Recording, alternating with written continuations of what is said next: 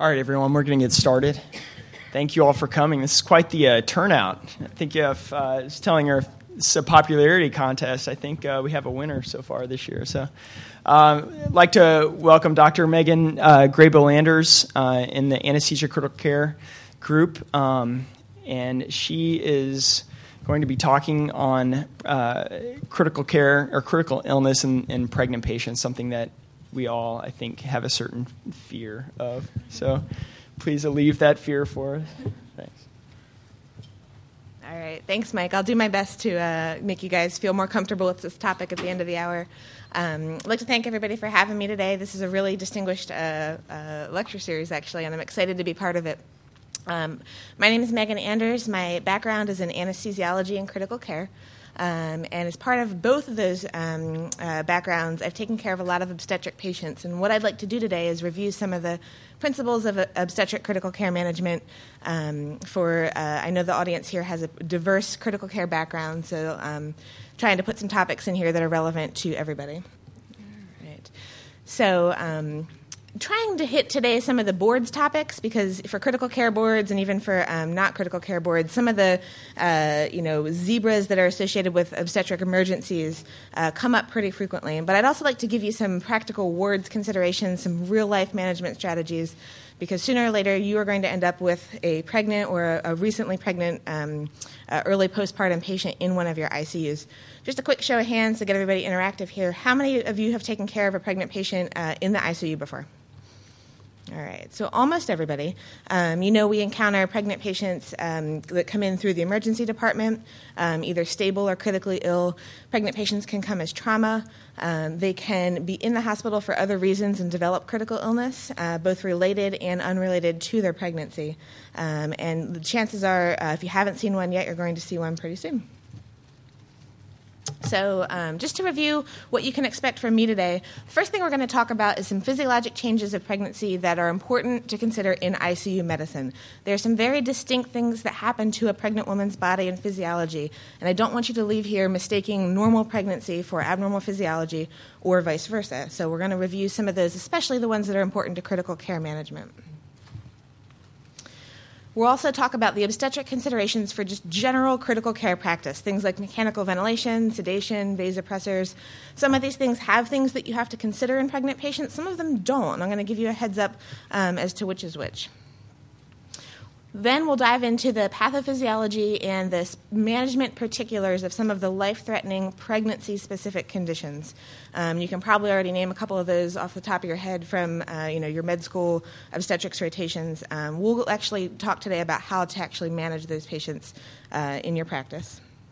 And finally, we're going to discuss maternal cardiac arrest um, and the perimortem uh, cesarean delivery, um, which are always uh, very anxiety inducing, rightfully so, um, procedures, but important for all of us to understand uh, and know how to perform. All right, so um, ICU admission is not uncommon in um, pregnant and postpartum women. For about a thousand women that deliver, um, anywhere between one and ten of them will come to the ICU, um, and pregnant women present for a wide variety of reasons. The most common ICU admission diagnoses for pregnant women are postpartum hemorrhage and disorders of the hypertensive nature, um, the preeclampsia, eclampsia, pregnancy specific complication spectrum. Um, in addition to those, there's, a, um, as we said before, there's going to be obstetric, which I've listed on the left hand side, and non obstetric reasons for uh, women to be admitted. Um, women are particularly uh, susceptible to certain types of uh, sepsis. Um, asthma is frequently worsened by pregnancy, and so you may have a patient present in status asthmaticus uh, who's also um, uh, uh, pregnant. Um, pregnant women also have intracranial hemorrhage. They're more susceptible to pulmonary embolism, um, and the flu and pneumonia, um, respiratory failure may be worsened by pregnancy state. Um, Mortality for women who require uh, critical care is actually pretty high. Um, estimates between 3.4 and 14 percent of women who are admitted to the ICU, and then obviously fetal mortality is another um, important consideration. And again, this is going to vary depending on your uh, practice location, country, uh, and you know uh, care setting. Uh, in the U.S., the leading cause of death in pregnant women is actually cardiovascular disorders.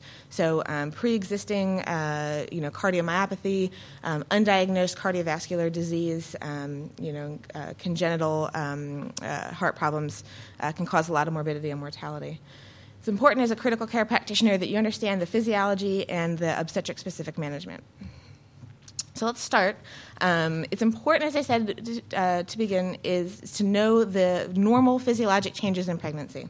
Um, this lets us differentiate the normal state from derangements and also lets you anticipate the special needs a woman is going to have when she presents to your critical care setting um, that would be different, um, you know, even six months ago for her, you know, a year ago for her before she was pregnant.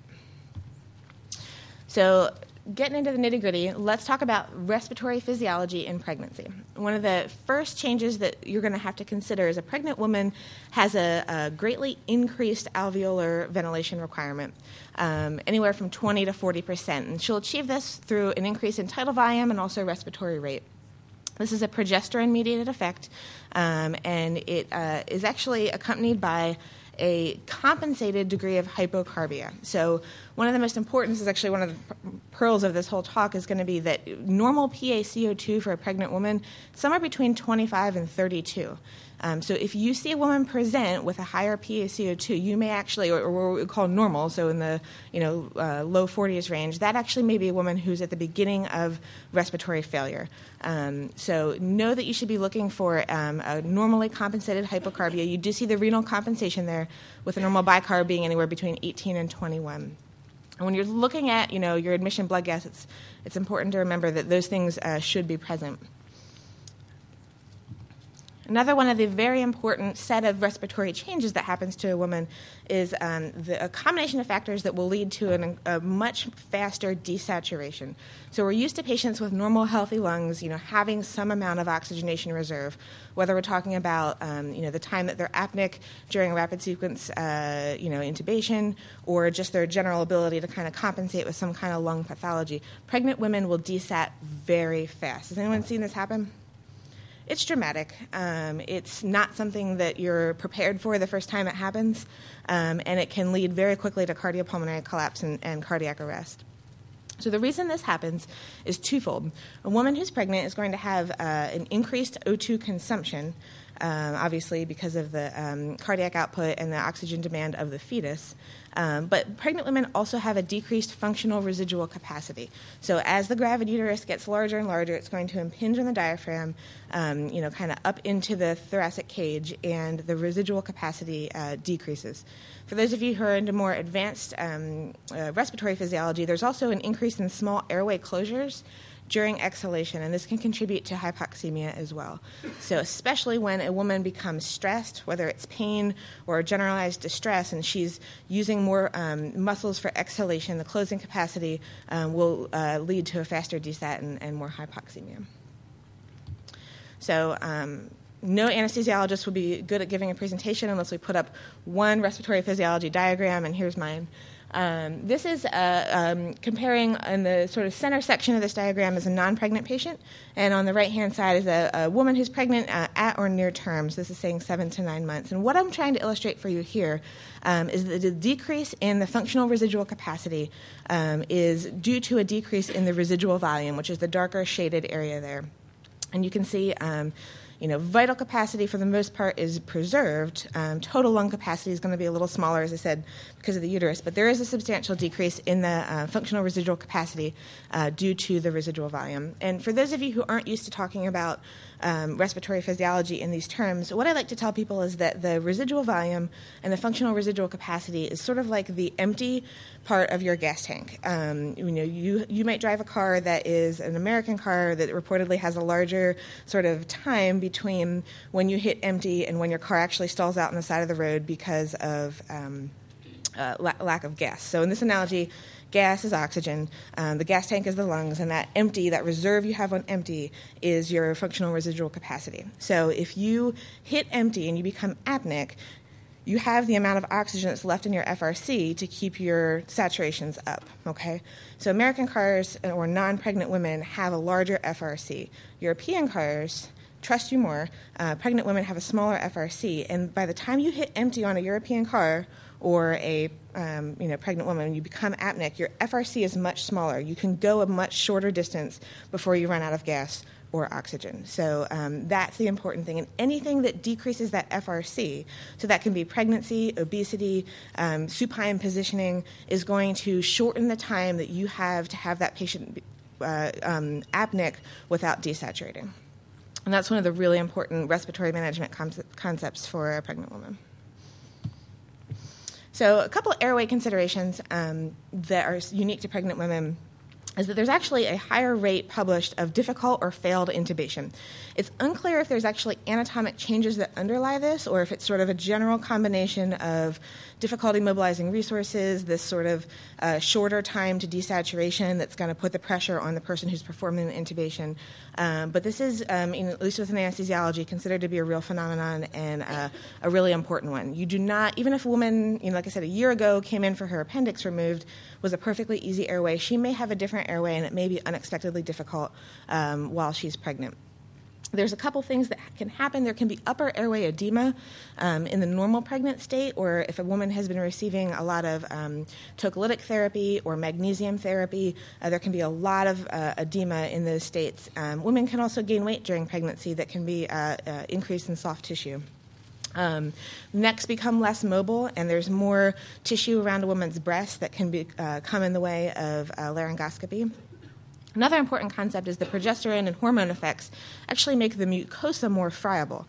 Um, you may hear uh, pregnant women complain of congestion or even nosebleeds, similar phenomenon. So when you go to perform laryngoscopy on a pregnant patient, um, you are much more likely to have a reduced view and also to stir up bleeding. So your first look is really going to be your best chance, and you want to make sure that you've planned accordingly um, to have the you know the most skilled intubator, uh, the right the right emergency equipment the first time, um, because you may only get one shot at the airway for a pregnant patient. I'd also like to note that because of some changes, we're not going to talk a lot about the GI tract um, in this critical care lecture, but there is decreased esophageal sphincter tone um, near term, and also the mechanical displacement of the stomach by the uterus can lead to a higher aspiration risk. So even if a woman is appropriately fasted, okay, she's been you know NPO for eight hours or she hasn't eaten since yesterday, there's uh, more of a chance of uh, aspiration of uh, gastric contents that can lead to an aspiration pneumonitis, and again accelerate your uh, your desat time. So important to consider um, when you're planning to intubate a pregnant patient. Um, the figure I have here, I think, is a really nice demonstration of what it looks like to position a patient properly for laryngoscopy, um, whether the patient is obese or pregnant. Um, functionally, when it comes to laryngoscopy uh, at term, they're, they're the same. So you can see the patient in the lower picture has been positioned with a ramp. Um, this one's made out of blankets. There's a couple different ways to do this. But the key I want to draw your attention to is that the earlobe has been made even with the sternal notch. And this is one of the easiest ways you can remember just to get someone positioned. It's not just propping the head up, it's also getting some support under the shoulders to elevate the shoulders and the head and really, um, you know, kind of get that uh, um, earlobe uh, forward to be more even with the sternal notch. And this is going to help you. This is not something you want to try to do once you've given um, drugs for intubation. This all needs to be done before you even attempt uh, uh your intubation. Okay, because you don't have the time that you would have in another patient. All right, so let's move and talk a little bit about cardiovascular physiology in pregnancy. Um, one of the most uh, profound changes is an increase in cardiac output, as much as a 40% increase by term. Um, and this is due to both changes in increases in stroke volume and some increase in heart rate to a, um, you know, a high normal or a low uh, sinus tachycardic rate. There is also a decrease in systemic vascular resistance as it's measured um, that continues to increase to term. Um, the placenta, for the most part, is a very low resistance circuit that gets added into your cardiovascular um, network. So that's going to decrease the SVR overall of the body.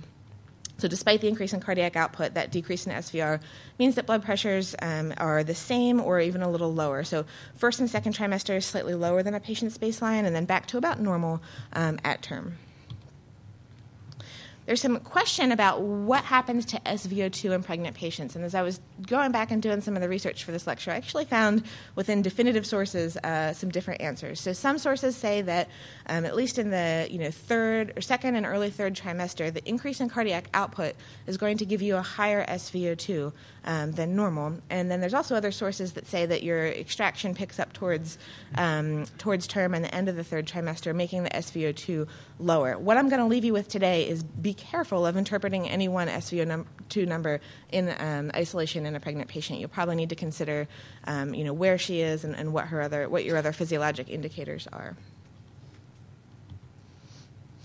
Another important um, uh, factor, um, and this is going to play heavily into maternal cardiac arrest um, and the rationale for uh, perimortem C-section, is the fact that when a pregnant woman um, with a, a, gravid uterus is supine, there's a potential for aortocaval compression. So I have this diagram here. You can see on the left. This is an illustration that would be a pregnant woman laying on her back um, with a you know fairly significantly sized fetus, gravid uterus. Some some sources say as early as 20 weeks this phenomenon can happen, but more likely 22, 24, 26 is where you're going to start to see this become a factor. Um, the weight of the fetus in the uterus can cause compression. Um, obviously, it's going to compress the uh, uh, inferior vena cava and the venous return first um, and, and more profoundly. Obviously, a decrease in the venous return um, from the lower half of the body, you know, less preload available, lower cardiac output, and an undesirable state. The illustration on the right there is showing the effect of a left lateral tilt. So, trying to tilt away from the side of the cava and get most of the weight of the fetus and uterus off to promote venous return um, back to the heart and cardiac output. Another important uh, concept I just want to point out is that there's no autoregulation in the placenta um, as there is in a lot of our other vascular beds. So uh, when maternal, you know, maternal hemodynamics may remain compensated, but the placental circulation can still be suffering. And in this way, the fetus's status can actually serve as an early warning system for what's going on with mom. So mom's blood pressure may still be compensated, but if you're having, you know, um, fetal distress, that's an early warning sign for you as a, as a clinician taking care of mom uh, that you may need a, a heads up on what's going on there. All right, and also to review quickly, um, there's a normal physiologic anemia state in pregnancy. There's an increase in your total red cell mass of about 20%, but the plasma volume increase is larger, somewhere between 40 and 50%, um, which means that your, your uh, hemoglobin and hematocrit uh, in that volume expanded state are going to naturally be a little lower. There's also a mild leukocytosis and a mild thrombocytopenia, somewhere you know, a little shy of, um, you know, the lower limit of 150, but not less than 100. We wouldn't call that normal. Uh, that can go along with pregnancy. There's an increased clotting tendency, and this you guys know that pregnant women are at increased risk for DVTs, pulmonary embolism. The uh, physiology behind that is that, um, and this the diagram's a little difficult to read, but the top half is the factors that are increased during pregnancy. Middle section is uh, variably increased, decreased, or no change, and then the bottom half is decreased during pregnancy. The blue side is procoagulant factors, the green side is anticoagulant factors. So in pregnancy, we see an increase in everything in the upper left hand corner. That's um, a lot of your clotting factors, fibrinogen, von Willebrand factor, a lot of the um, different uh, members of the clotting cascade. And on the um, anticoagulant side, there's a decrease in protein S, so almost like a physiologic required protein S deficiency.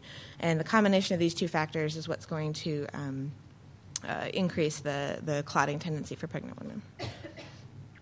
All right, so moving into the second section, I'm going to talk um, for a couple slides about obstetric considerations for general critical care.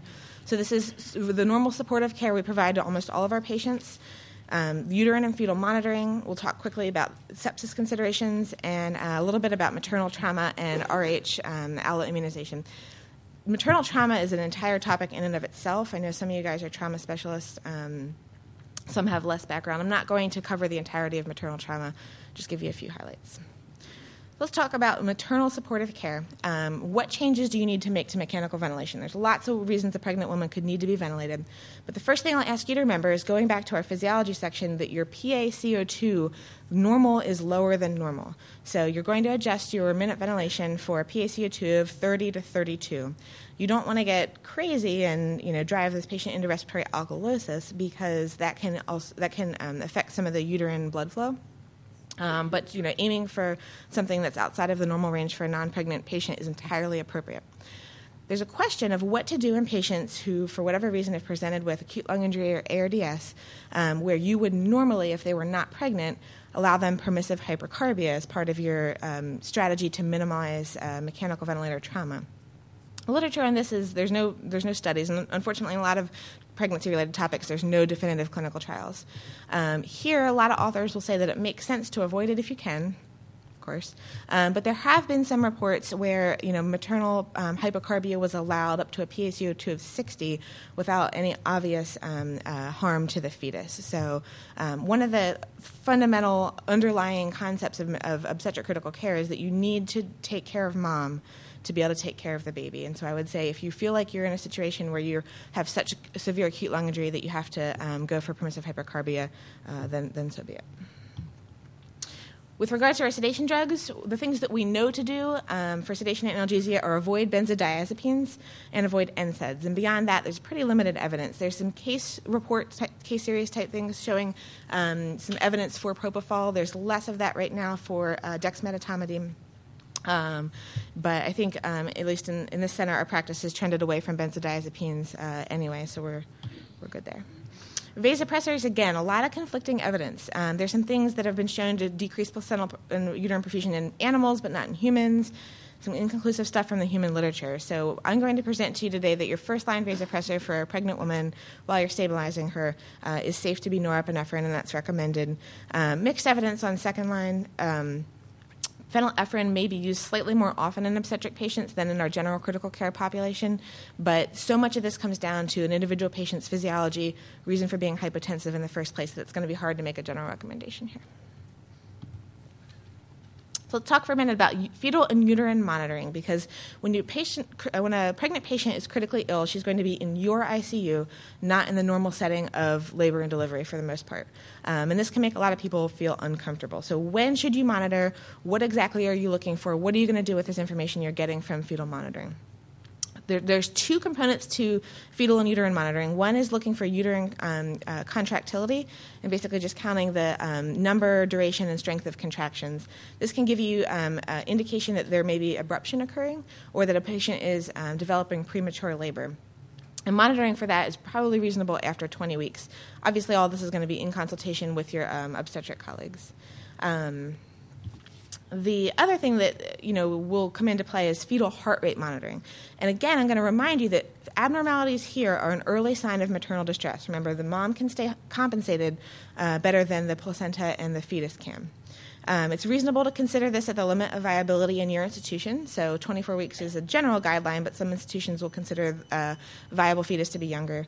Um, and this can help you guide therapy. There's this concept of in utero resuscitation, where um, if a fetus you know comes into distress, you can actually treat mom and the fetus uh, by providing extra oxygen, so supplemental oxygen, um, uh, administering IV fluids, and positioning mom in a full lateral tilt, or you know completely on her side um, to try to promote blood flow um, and cardiac output. So that's kind of the in utero resuscitation that will be done in response to changes in fetal heart rate.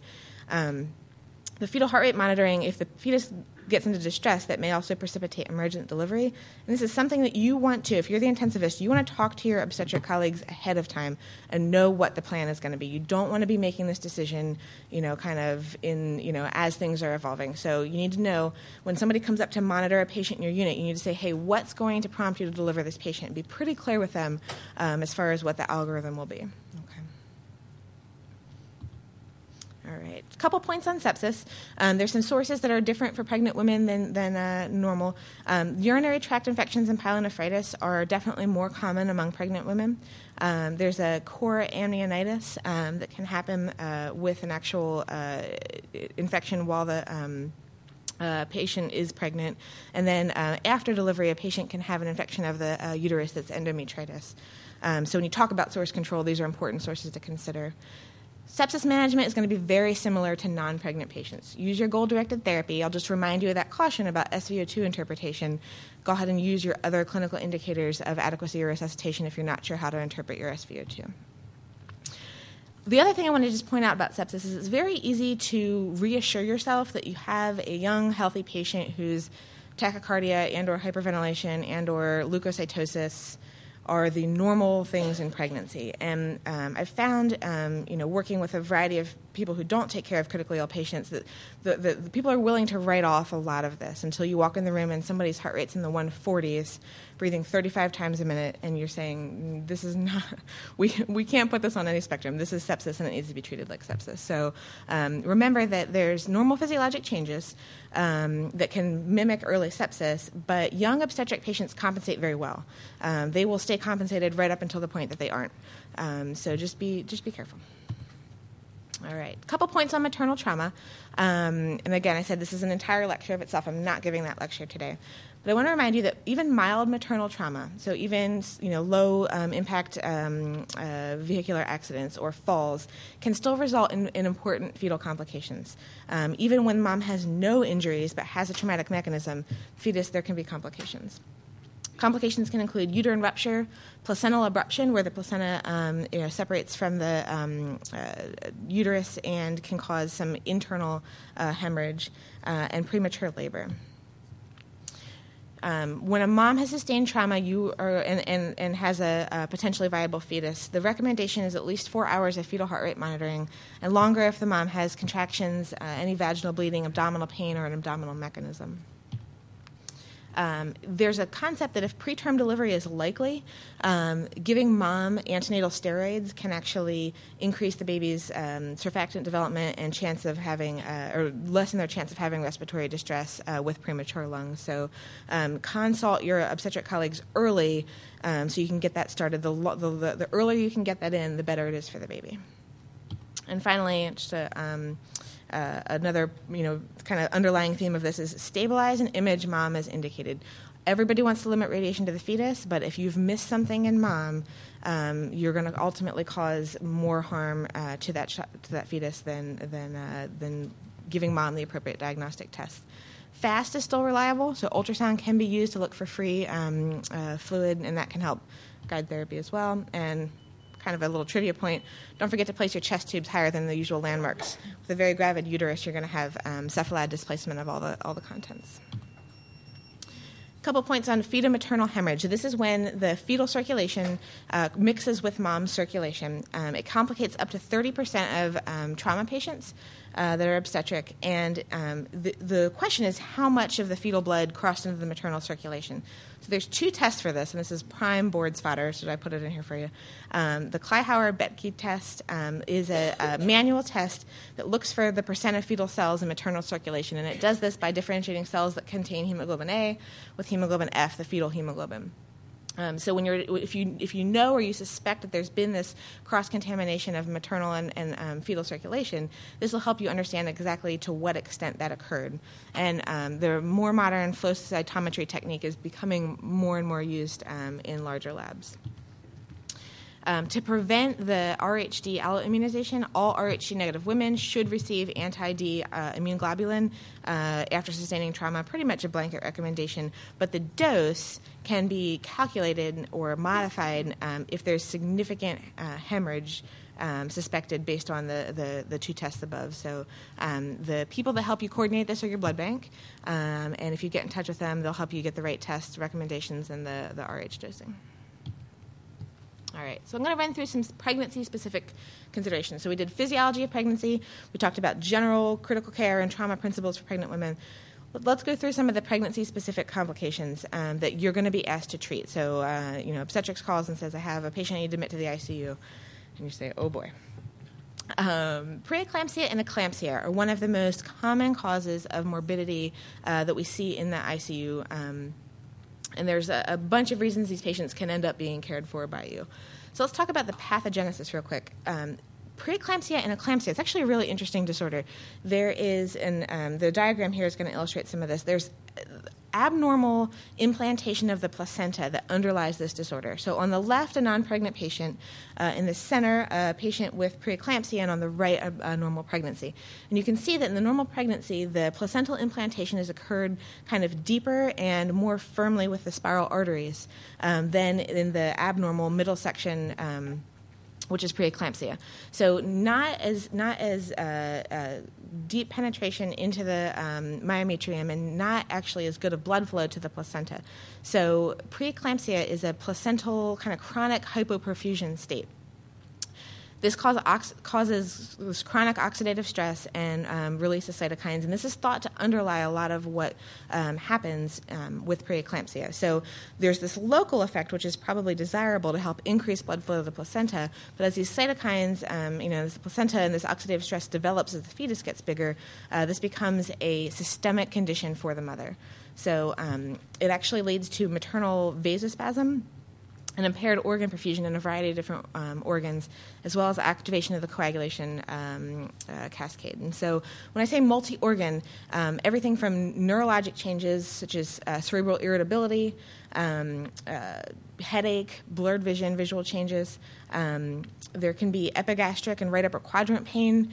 Uh, people say there's a capil- caps- uh, capsular stretch phenomenon with the liver. Sorry about that. And there have actually been reports of hepatic rupture um, based on liver infarcts. Um, these patients are at risk for stroke. Um, they can have renal dysfunction. Uh, the proteinuria is obviously a hallmark um, of preeclampsia, um, but can progress to oliguria and renal failure. So, clinical hallmarks for preeclampsia that you should know about for the ICU the patients present very hypertensive. Um, they are also hypovolemic, and I want this to be one of the pearls you take from today. Patients who have preeclampsia are hypertensive, but they are hypovolemic. So, as you initiate your therapies and you consider this patient's volume status, remember that they're likely to be intravascularly volume depleted, even if they have uh, sort of systemic edema, um, and renal dysfunction, which can definitely come into play. Seizures are what defines eclampsia from preeclampsia. Um, and all patients that have preeclampsia are felt to be at risk for seizures, as well as the other neurologic impairments we talked about. HELLP syndrome is considered to be part of the eclampsia preeclampsia spectrum, although um, some patients that develop HELLP syndrome um, don't have the hypertension or proteinuria that uh, accompanies pre- severe preeclampsia. So, HELLP syndrome, if you don't remember, is hemolysis, um, elevated liver enzymes, and low uh, platelets. So, this is where your thrombocytopenia less than 100,000 comes in. Remember, I said normal mild thrombocytopenia, um, you know, slightly less than 150, but less than 100,000. Need to be thinking about HELLP syndrome. The hemolytic anemia is um, diagnosed by elevated LDH, sites in the smear, and then elevated transaminases and right upper quadrant pain are also common. Differential diagnosis includes acute fatty liver of pregnancy, which I'll talk about in a minute. So, how do you treat eclampsia and preeclampsia? And one of the mainstays is antihypertensive therapy, and I'll discuss that on the next slide. Uh, seizure prophylaxis is performed with magnesium sulfate, and this is where you see patients receiving high doses of magnesium. It's usually not targeted at a specific serum level, um, but be careful because when your patients in the ICU are being treated with this, they're going to be at, at um, risk of having magnesium toxicity because a lot of times they'll also have renal dysfunction, so they can get iatrogenic magnesium toxicity. That's going to manifest as QT prolongation loss of reflexes, and respiratory failure. So be careful when you're giving magnesium therapy to a critically ill patient. 40% of the seizures that happen in um, uh, eclampsia are actually postpartum. So, therapy for preeclampsia has to be continued for 24 to 48 hours uh, after delivery. And delivery is definitive treatment for this condition. Remember, it's the placenta that's causing this, so getting rid of the, or not rid of, uh, removing the fetus um, and getting rid of the placenta are going to be the uh, therapy there. All right, so managing severe maternal hypertension. This is one of the most common things you're going to be asked to do in the ICU, and I'm going to tell you how to do it. The goal of therapy for severe maternal hypertension is getting the blood pressure down, but like with all of our hypertensive disorders, you don't want to make it uh, bottom out and you don't want to make it aggressively normal, okay? You are doing this to limit the mom's risk of having stroke. That's why you're going to treat the hypertension. And the recommendations range from starting treatment at systolic pressure of 150 to 160 um, or diastolic of uh, 100 to 110, depending on your institution and the, and uh, individual patient's risk. You want to consider the duration of hypertension and target organs. So, if a woman is complaining of headache, blurred vision, you may be more aggressive. Um, if she's been a chronic hypertensive her whole life, you may not need to be as aggressive with your therapy or with your targets. Uh, recommended target is 130 to 150 over 80 to 100. So, again, not trying to normalize, and please don't overshoot. Remember, Preeclampsia is hypovolemia. So when you're initiating therapy, start low, go slow. Make sure that you don't vasodilate this woman and uh, have a, a, a, more dramatic effect than you wanted. Um, one of the goals is also said, you know, and this is similar to all of our hypertensive disorders, you know, goal of reducing the MAP by no more than 20% in the first two hours um, to kind of promote that safety. Remember, there's no autoregulation in the um, uh, placental circulation, so you need to do this with good fetal monitoring. What drugs to use? Mixed evidence on this. The most experience cumulatively is with labetalol and hydralazine, so those are great agents to start um, first. Nicardipine has less experience, but so far a favorable profile. Um, nitroglycerin can be an option if a patient has pulmonary edema, um, but the things you want to avoid are your ACE and ARB drugs and nitroprusside, which carries a possible risk of fetal cyanide toxicity. Although, um, you know, if you need to use it for you know 30 minutes to get a patient to delivery, if she's uh, you know got an active intracerebral hemorrhage um, you can justify it there. Quick review on liver dysfunction and failure. Um, in pregnant women, there can be multiple causes for liver dysfunction. Um, the, one of the more dreaded ones is the acute fatty liver of pregnancy. Fortunately, this is a rare disorder. Interestingly, this has a um, inherited sort of uh, genetic mechanism that underlies it, and there's a d- defect in the mitochondrial fatty acid metabolism. Um, there, uh, it's the, the long chain um, enzyme that participates in metabolism uh, is deficient or mutated. Um, this disorder um, requires emergent delivery after stabilization, and most women actually recover without transplant. Fortunately, it's rare um, 1 in 7,000 to 1 in 20,000 deliveries, um, and it's going to occur in the third trimester um, almost uh, exclusively. The differential between um, the HELLP syndrome and acute fatty liver can be difficult, and there can be substantial overlap. You may have a patient who has preeclampsia and is showing signs of this acute fatty liver. Remember that hepatic insufficiency, so encephalopathy, hypoglycemia, severe you know, coagulation abnormalities, are, are more in the spectrum of acute fatty liver of pregnancy than HELLP syndrome. Um, and in both of these, the AMNase elevations are present but not extreme, uh, usually less than a 1,000. So if you have wildly elevated transaminases, make sure you're looking for other causes, viral, toxicity, etc. Um, you also, because in HELLP syndrome, you can develop hepatic infarct and hepatic hematoma, make sure you get imaging early to, um, to rule that out with just a, uh, an ultrasound is usually sufficient.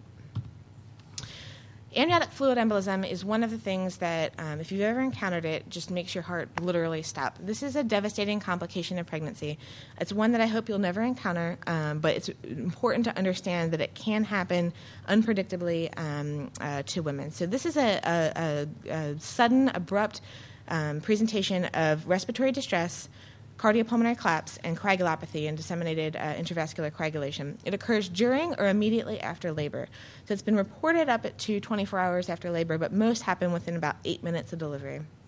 And the pathology that underlies this is there's amniotic fluid components that breach the maternal circulation um, somehow during delivery. So um, through the endocervical veins, through during a C-section, you know, direct um, venous injury in the uh, uterine lining, um, and the amniotic fluid entering the maternal circulation in a sufficient dose causes an overwhelming SIRS and inflammatory, almost anaphylactoid type response.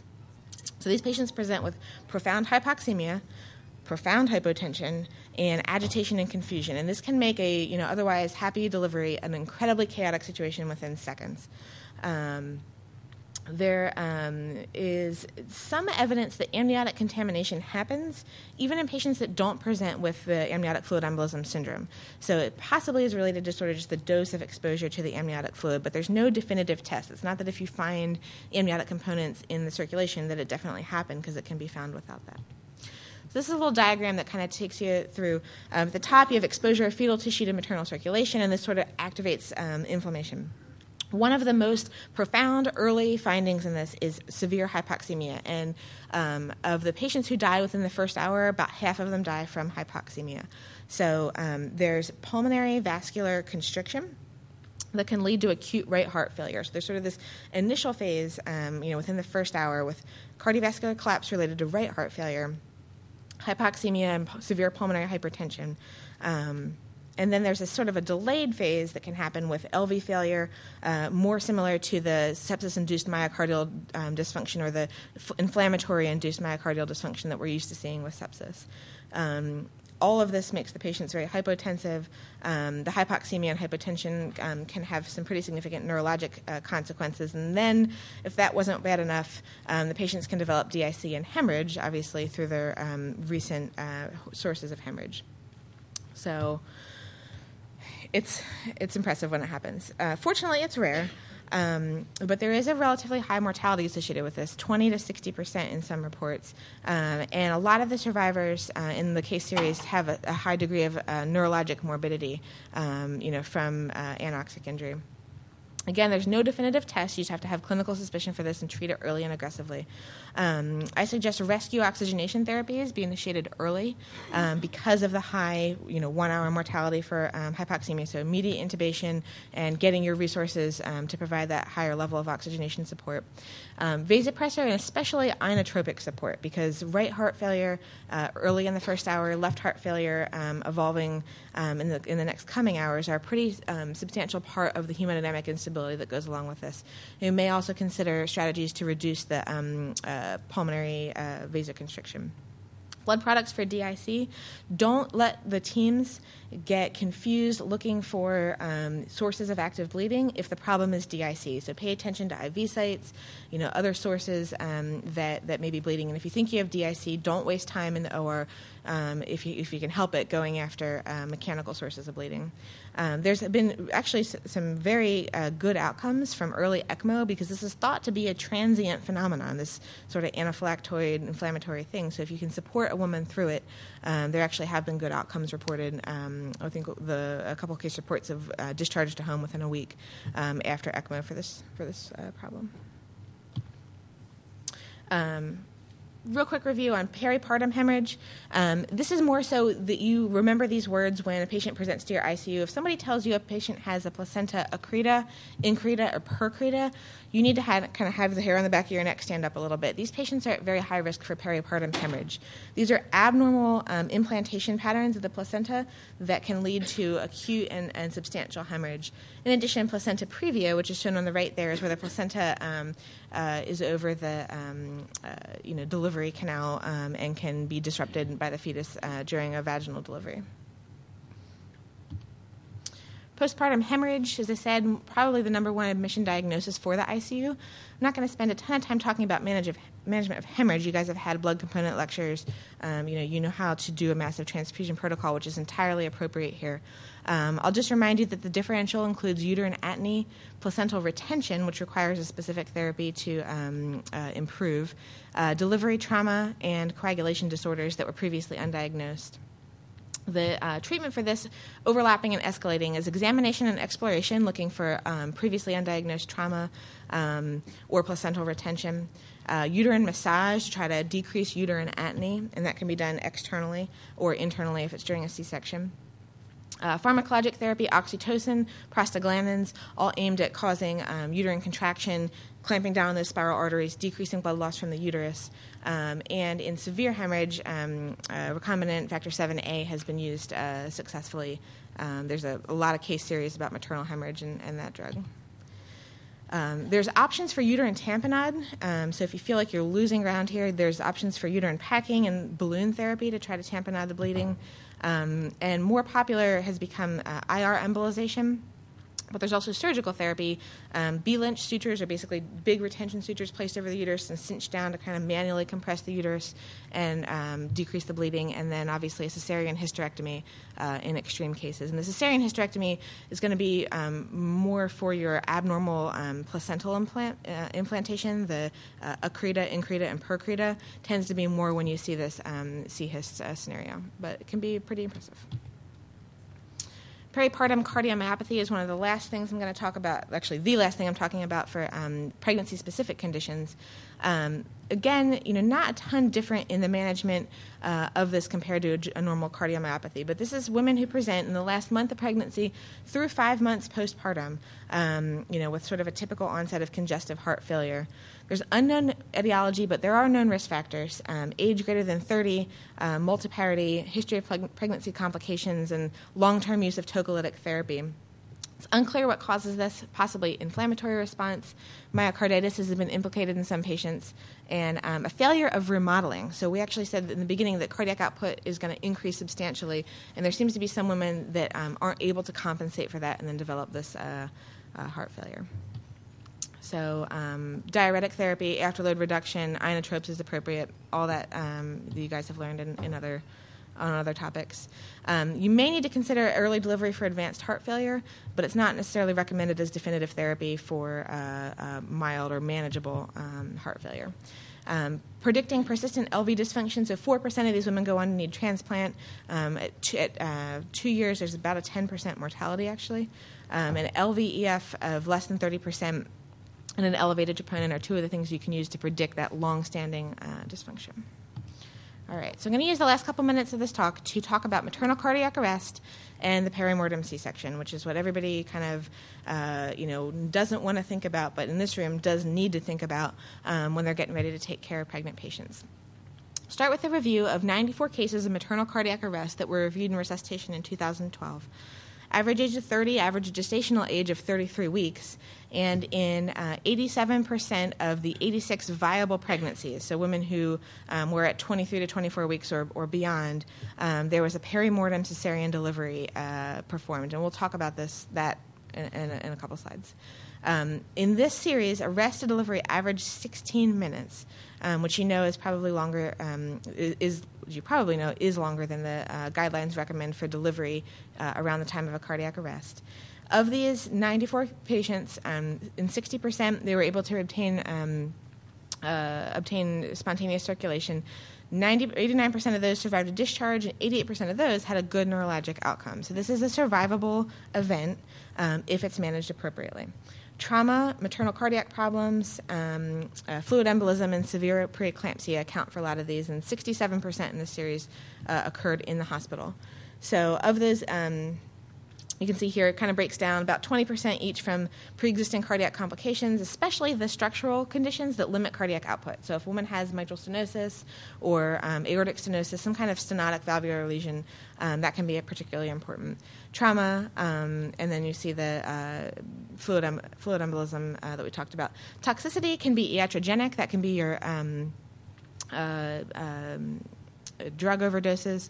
Also of note, there's a, a, phenomenon of a high spinal. When a woman receives a spinal anesthetic for her delivery, um, the, if the spinal um, anesthesia medication rises higher than it was anticipated to, it can actually produce a com- what's called a complete spinal block, which is loss of consciousness, loss of ability to regulate hemodynamics, respiratory uh, arrest um, for the duration of that of that drug's action. So that can cause cardiac arrest as well.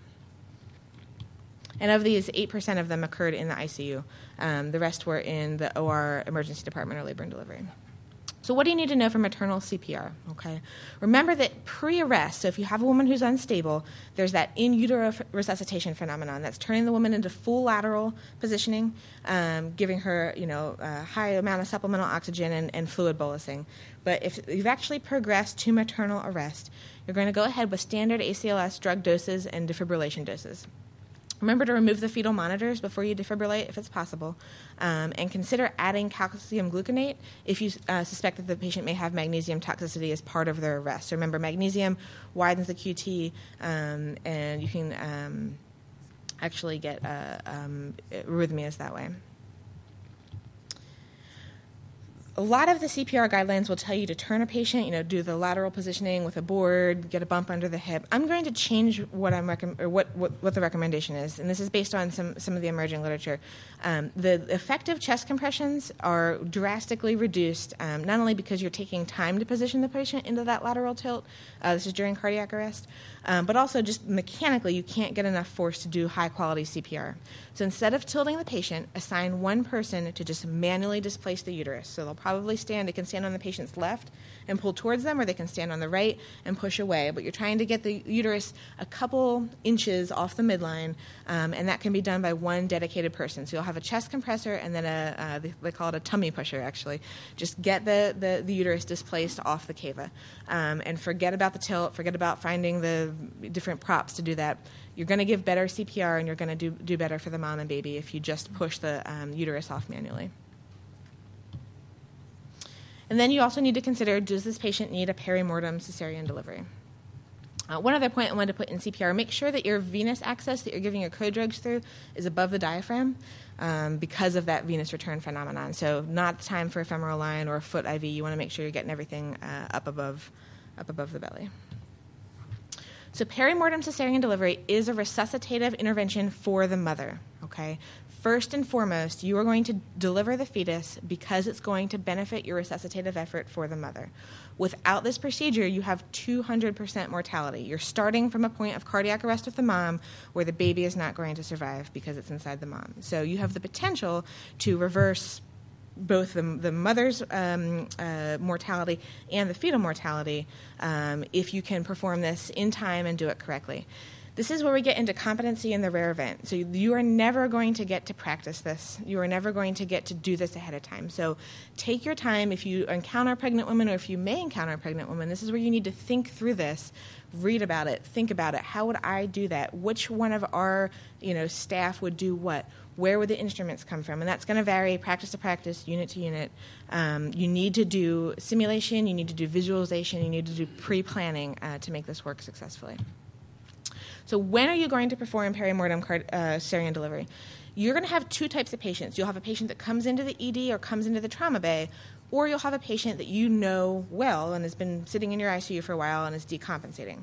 The difference is in your patient in the ICU, you'll probably know the gestational age. Although remember, if a patient doesn't have good prenatal care, a guess may not be accurate um, as to how far along uh, the fetus is.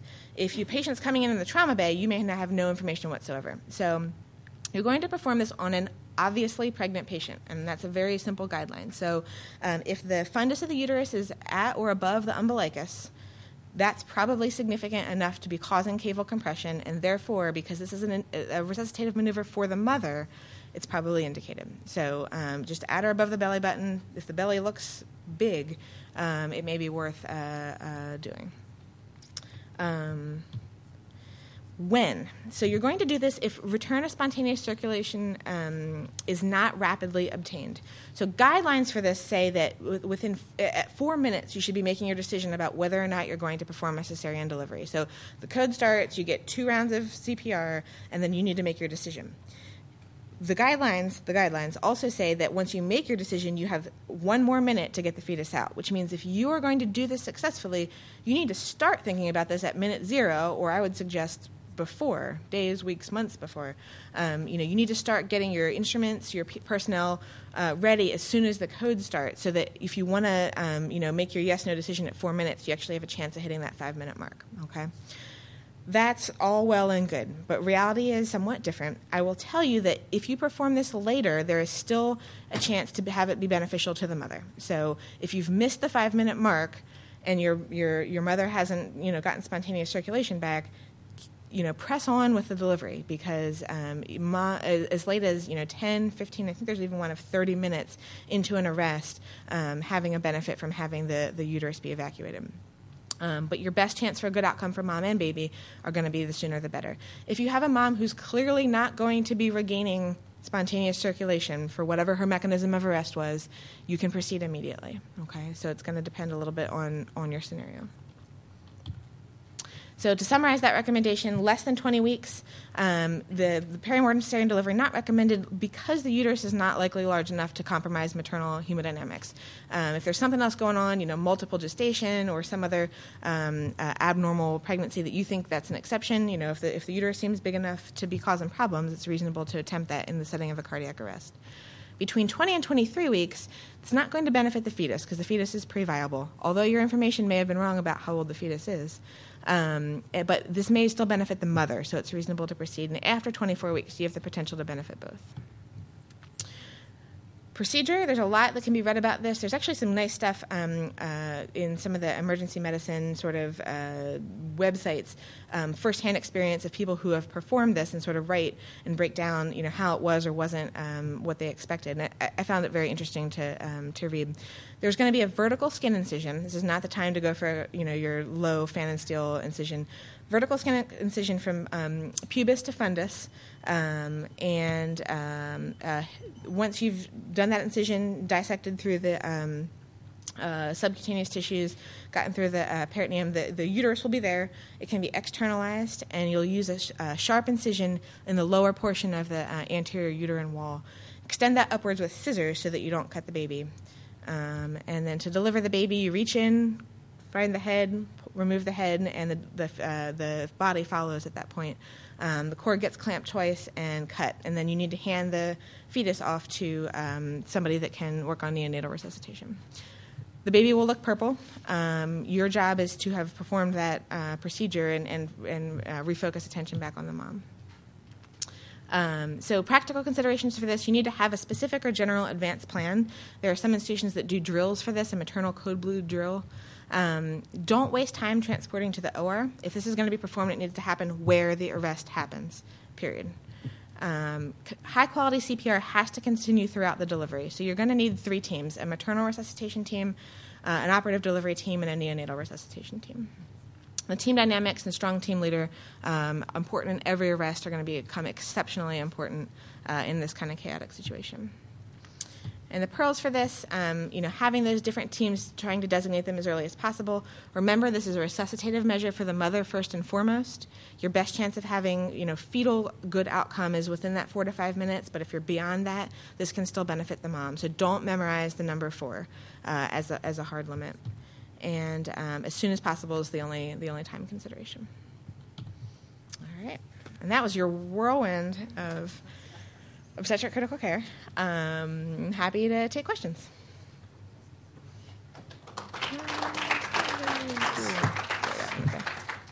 So I, uh, I don't know if some of you remember, it was one maybe two years ago, and we had to do it in the MICU, and I'm getting PTSD, like palpitations, listening to you talk about this. Uh, is, I mean, from what I recall, the baby did okay, but yeah, the mother did not. Um, yeah, so it's it does happen. Hopefully, not on your watch, but you got to be prepared for everything. I think that um, some good points are just understanding physiology, and in order to understand the pathophysiology, you got to understand the physiology, and, uh, and that kind of leads me to a couple of things. First is you know the hypercoagulability of um, pregnancy that you discussed. I, things happen for a reason. So I mean, from an evolutionary standpoint, you know, most uh, deaths, you know, in in uh, women, I'm sure, whatever, however many that millennia ago, um, were uh, hemorrhagic deaths, you know, in the setting of pregnancy. I mean, even a hundred, couple hundred years ago, I mean, it's you know a lot of uh, hemorrhage-induced pregnancy, you know, uh, deaths. Yeah, exactly, in other parts of the world. So, um, there, and so the ones, the women that may have, I mean, just thinking from a practical standpoint, the ones that sur- you know were able to clot effectively, you know, the ones that survived, and so whether that's passed on, and uh, now we get DVTs, PEs, you know, cerebral venous, you know, sinus, you know, or sinus, uh, yeah, venous sinus thrombosis. Um, so, in, in, kind of leading to the DVT-PE deal, and a thing that we'll frequently encounter in pregnant patients is: Did this patient does this patient have a PE, right? And how do we diagnose it? And um, I, I, don't know if you want to touch on. I'm happy to as well because we're working in the ED sometimes. Um, uh, you know, assessing radiation exposure to the to the fetus. Um, you know, you get a lot a lot of zap radiation uh, to the uh, chest itself with CT, but um, there are ways to minimize the exposure to the um, abdomen. Whereas with VQ, which we'll say, oh, just give them a VQ, lower radiation, but it's actually you have the the nuclear um, isotopes do circulate in the in the blood itself, so it actually delivers a higher VQ delivers a higher um, radiation concentration to the fetus. So CT is a CTA is a way to go if you're going to go there. The other thing is um, cardiac arrest. Um, the uh, so a couple. So what do you do after? To touch on your question, John, um, in terms of hemostasis, that's one issue. Um, guys in uh, Minnesota who are really into cardiac arrest and um, how you handle it. Uh, talk about uh, abdominal compression um, to I sort of like an external balloon pump. You know, how do you um, improve diastolic pressures, improve coronary blood flow um, during diastole. And I mean, so I mean, yeah, we want to improve uh, venous return with uh, uterine displacement, and but I mean, and this is just totally me shooting from the hip. I wonder, you know, like press it on the aorta, you know, afterwards. But from a, let's say you do all that, surgeons are there and save the day, right? Hopefully, the um, what do you do with the with the uh, mother, the survived mother? Um, um, so I mean, then the hypothermia or targeted temperature management. But then to touch on that, to go with me with my high caffeinated state, is um, uh, we actually did la- it last 2012? Uh, a few of us put out a um, the first case report of a, a, pregnant mother that actually had a cardiac arrest that we uh, cooled, and we did um, uh, following a couple years after the uh, delivery, successful survival of the mother and the successful delivery of a healthy uh, baby. Uh, we did. Uh, we followed up on the um, milestones and developmental milestones of the child. Totally normal kid. A couple years after. So. Um, targeted temperature management, fever control, whatever the however you want to handle that debate, um, it is feasible in a in a uh, pregnant woman. And the, um, the guidelines have changed largely, you know, based on some successful reports. That, um, any any other questions? Yeah. Um, how much mag do you give, and when is mag toxicity? I think. Uh, you have I mean, anything like, to like, add? Yeah, I mean, just like from a, I mean, you, you brought up uh, SVO2 or SCVO2 monitoring. So I just got back from the SCCM conference, and that that's a big thing, like volume responsiveness, and a not in a different kind of topic. How do you? What's the you know the holy grail? And and really, we haven't uh, found it yet. It's it, the Holy Grail is really following up on your intervention and, and, titrating subsequent interventions based on that result.